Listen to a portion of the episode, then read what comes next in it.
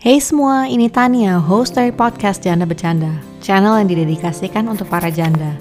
Dari segi mental health, personal development, single parenting, relationships, dan femalepreneurship. Besar pentingnya untuk janda dan perempuan lainnya yang masih menikah ataupun single untuk mandiri dalam keuangan. Ngomong-ngomong relationship dan mapan keuangan, mau ngasih selamat untuk pengantin baru, Gojek dan Tokopedia. Semoga akur dan langgeng pernikahannya. Doa dari para janda untuk kedua unicorn bangsa kita ini. Dan ngomong-ngomong unicorn, di episode kali ini kita ngobrol dengan seorang pengacara merangkap femalepreneur yang tengah menciptakan sebuah app baru. Kecintaannya untuk binatang peliharaannya, tamu kita dan temannya tercetus ide untuk ciptakan sebuah app yang khusus untuk pet owners. Mungkin harapannya bisa jadi unicorn berikutnya. App-nya ya, bukan binatang peliharaannya. Dan mungkin ini bisa jadi inspirasi untuk pendengar janda bercanda lainnya untuk kerjakan hal yang sama. Sebelum lanjut ke wawancaranya, kalau suka dengan konten ini jangan lupa ya di subscribe, like, follow, dan komen atau DM masukannya. And without further ado, I present to you Vera Kurnia. Welcome to the podcast. We have Vera Kurnia, uh, pengacara di Jakarta. Vera ini juga seorang yang sedang mendevelop pet app. Jadi app khusus untuk binatang peliharaan. Karena Vera sebagai pencinta binatang dan pemilik dari tiga um, Pomeranians pernah punya pengalaman pahit bahwa punya anjing yang sakit tapi resources untuk dokter uh, hewannya terbatas. Jadi ada ide gagasan antara Vera dan co-founder uh, Pet App ini Nah, co-foundernya adalah seorang dokter hewan juga untuk menciptakan pet app ini. Kurang lebih benar nggak tuh rangkumannya, Vera? Uh, ya, betul, betul, betul. Nah, saat ini pet app-nya ini sudah di tahap mana uh, uh, pengelolaannya? Kita sih masih uh, stuck di uh, developingnya itu. Karena kan harus iOS dan Android. Dan juga hmm. ada developer front end dan back end-nya.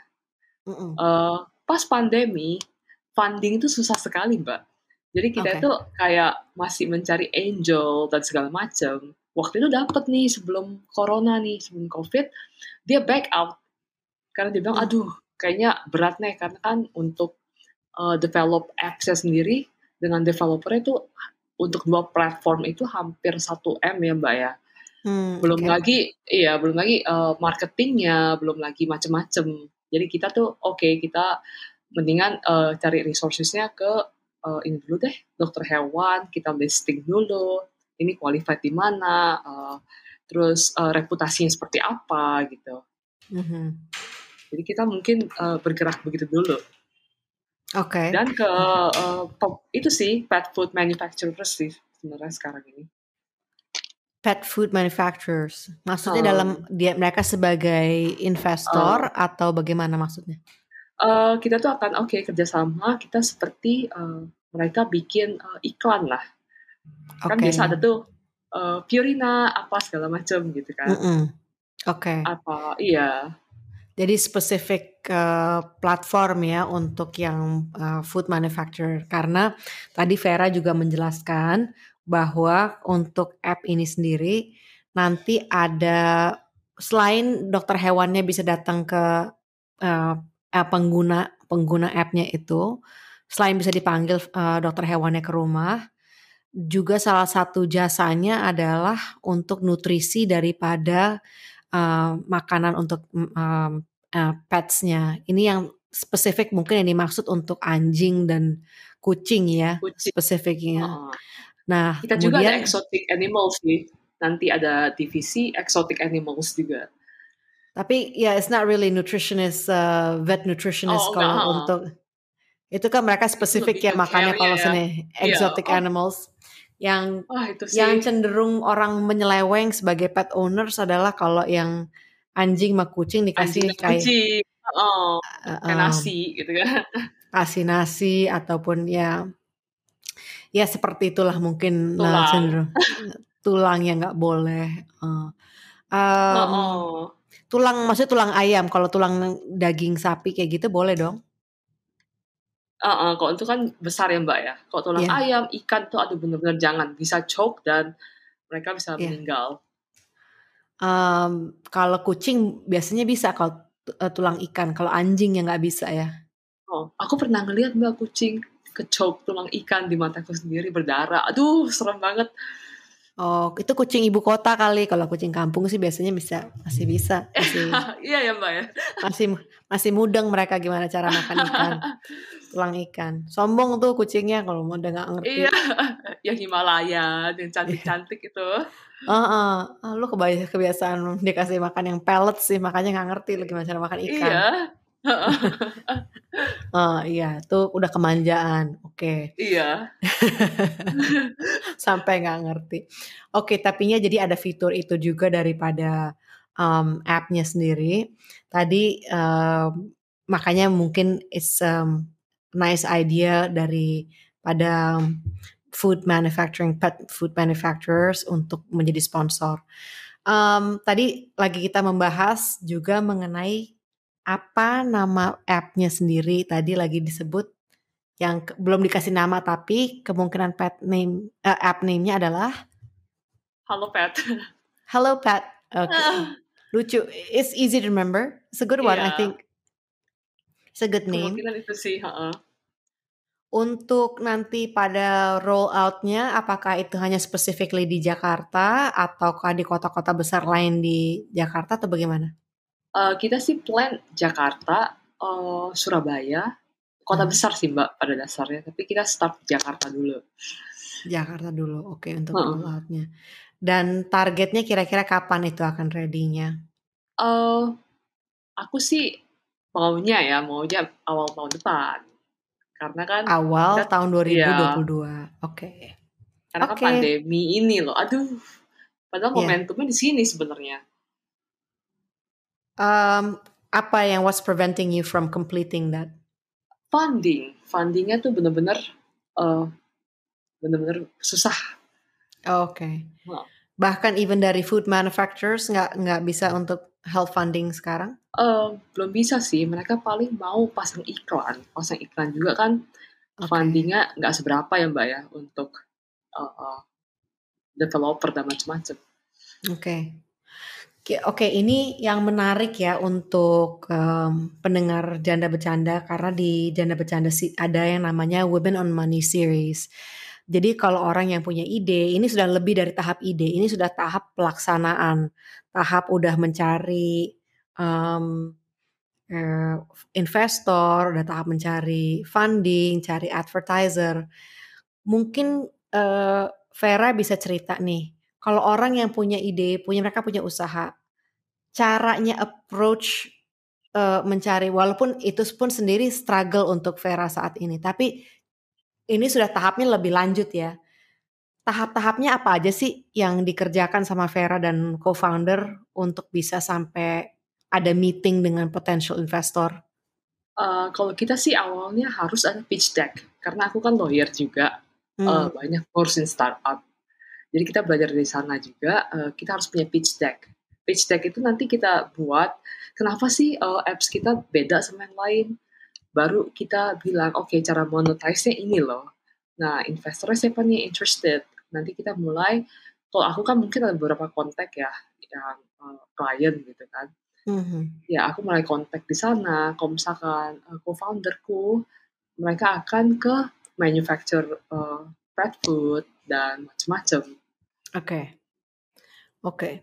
Jadi kalau saya dengar nih ya, dari idenya itu, kemudian berdasarkan pengalaman profesionalnya, eee, Vera yang juga biasa nge-drafting, mmm, eee, untuk klien yang lainnya pernah bikin juga pitch deck untuk clients atau enggak? Eee, Atau klien pitch deck itu harus dari, eee, biasa business development mereka. Mhm. tapi kebetulan karena aku kenal, eee, temen-temen juga yang biasa buat pitch deck, mereka bantu tuh. Mmm, oke. Heeh. What makes a good pitch deck? In your Eee opinion, kalau kan Vera udah sering nih lihat pitch deck ya, dan udah Heeh. lihat samples. What makes a good pitch deck? Eee, itu harus tell a story sih, story kenapa sih kita bikin ini.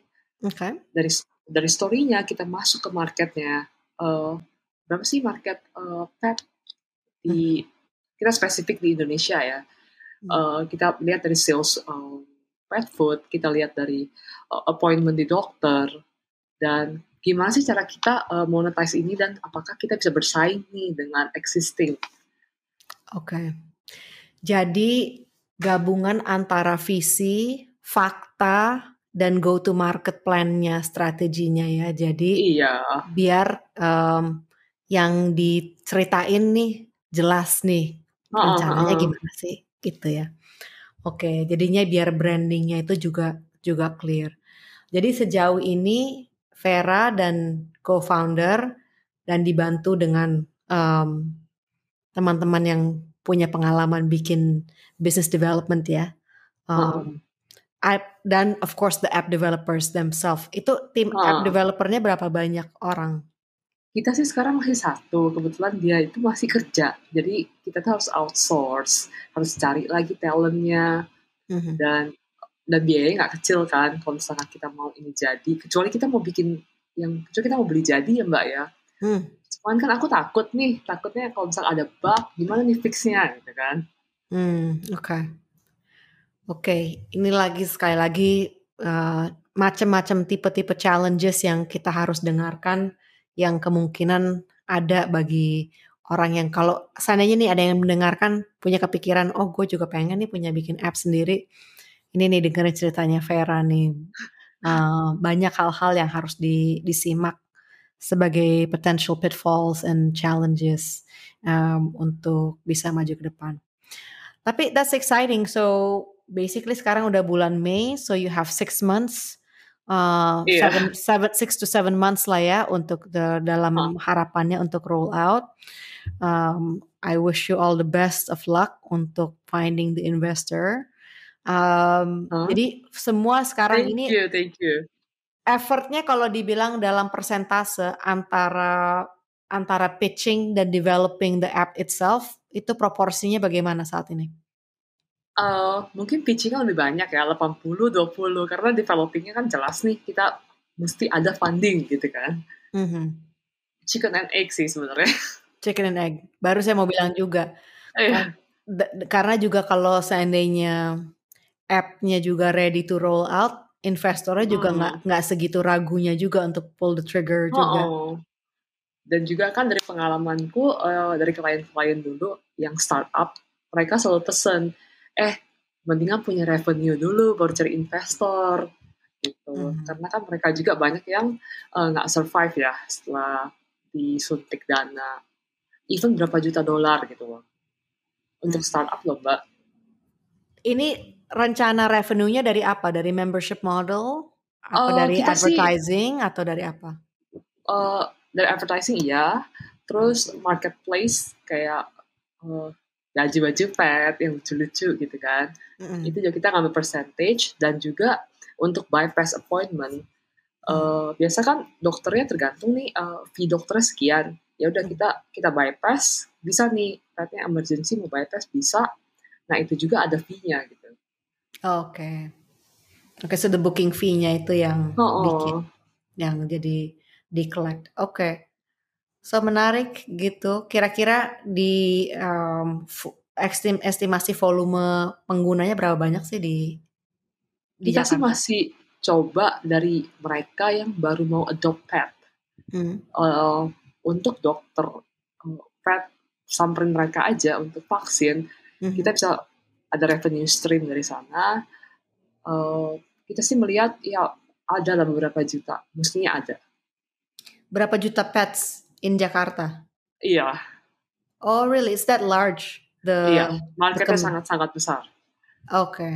Berapa Dari yang basic care sampai yang yang sultan gitu kan petnya. Berapa jutanya itu maksudnya dari apa? Satu juta, pas seratus juta, pas sembilan ratus? Oh enggak, uh, masih range-nya di satu sampai dua juta sih mbak. Oke, satu dua juta. Oke. Okay. Ini dan ini bukan hanya dogs and cats ya, tapi dogs, cats dan exotic animals tadi yang iya. Era bilang tadi. Oke. Okay. Tapi nggak macan, nggak singa, kita juga agak serem ya. Um, itu pertanyaan menarik sekali. Apakah Iya. ada maksudnya yang punya pets yang semacam exotic animal seperti itu? Saya cuma berpikir kayak mungkin kayak kayak eee, ular atau ya, ular, atau tapi adakah yang punya kayak tiger atau yang kayak Yang aku yang pernah denger sih, Mbak, ap tapi aku nggak berani itu ya, kasih nama gitu ya. Oh si Eh. A tuh piara buaya, kalau buaya mungkin masih ada lah. Ada Emang kalau buaya, gitu. dokter hewannya musti ngapain sih kalau ada aku juga bingung. Mungkin ngasih kambing kali ya, Mbak, ya? Mmm. Aku juga bingung, berani apa? Vaksinnya apa ya buat hewan, eee, Iya. kayak buaya? Kalau ular, ya ular-ular yang Madagaskar. Temenku juga kan memang ada yang jualan, eee, turtles yang bintang segala macam. Nah itu sangat mahal, Mbak, kecil-kecil begitu. Hmm. Bisa puluhan juta loh, Mbak. Oh gitu. Terus dokter suruh Heeh. ngapain sama turtles itu? mungkin untuk cek health-nya aja, overall health-nya dan diet-nya sih. I see. Oke.